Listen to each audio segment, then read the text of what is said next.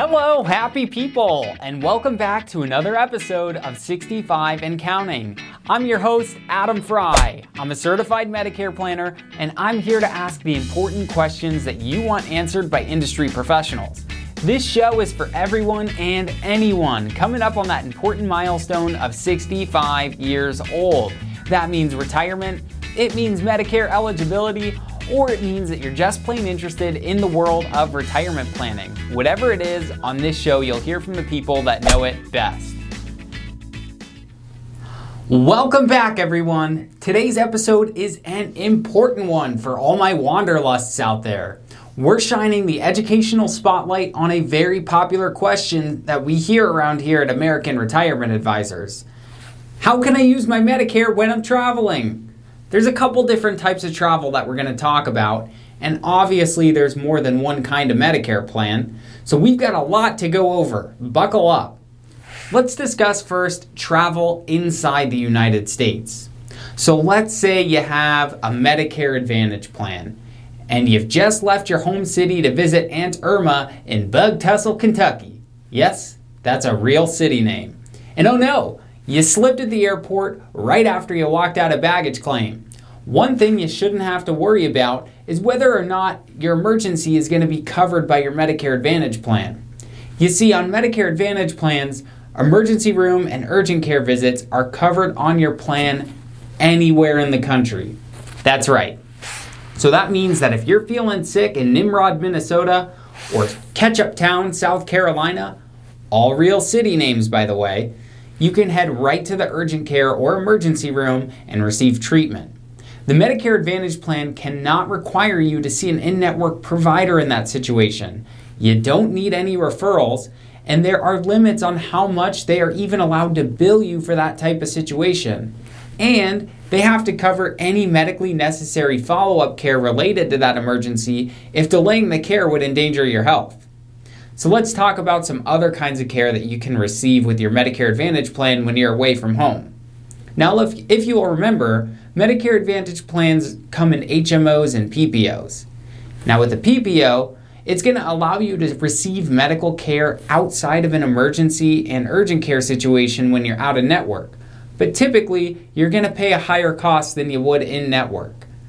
HMOs you're going to be restricted to your network outside of emergency and urgent care, but the good news is that more and more HMOs are using national networks. That means that you might be able to find care when you're traveling. Okay, but what if you have a Medicare supplement plan and you need to see a doctor in Knock Me Stiff, Ohio? Also a real city name. That's an easy one. If you've seen my episode on Medicare supplement plans, you'll remember that those plans are not HMOs and they're not PPOs. In other words, you're not restricted to a network at all. You can go to any doctor, any hospital in the United States and get the exact same coverage that you'd have if you were at home. Now let's move on to travel outside the United States. Typically, Medicare doesn't cover you when you're traveling outside the USA. You might have coverage on a cruise ship depending on where it's located in territorial waters, but foreign hospitals and healthcare providers are not required to file claims to Medicare for your costs when you're traveling. So you'll be responsible for 100% of the bills when you get your service. Then you'll have to submit those bills and receipts to Medicare on your own. And if they need to be translated, that's an expense you'll have to cover as well. Medicare then determines what they're going to pay for. Now, according to Medicare, your supplement plan will cover foreign travel emergency care benefits if it begins during the first 60 days of your trip and if Medicare doesn't otherwise cover the care. They'll also pay 80% of the billed charges for certain medically necessary emergency care outside the US after you've met your $250 deductible for the year.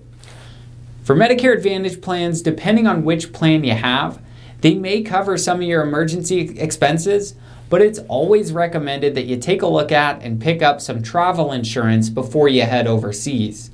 For both Medicare Advantage and Medicare supplements, it's always recommended that you check with your carrier before traveling to find out the specifics of your coverage details and limits.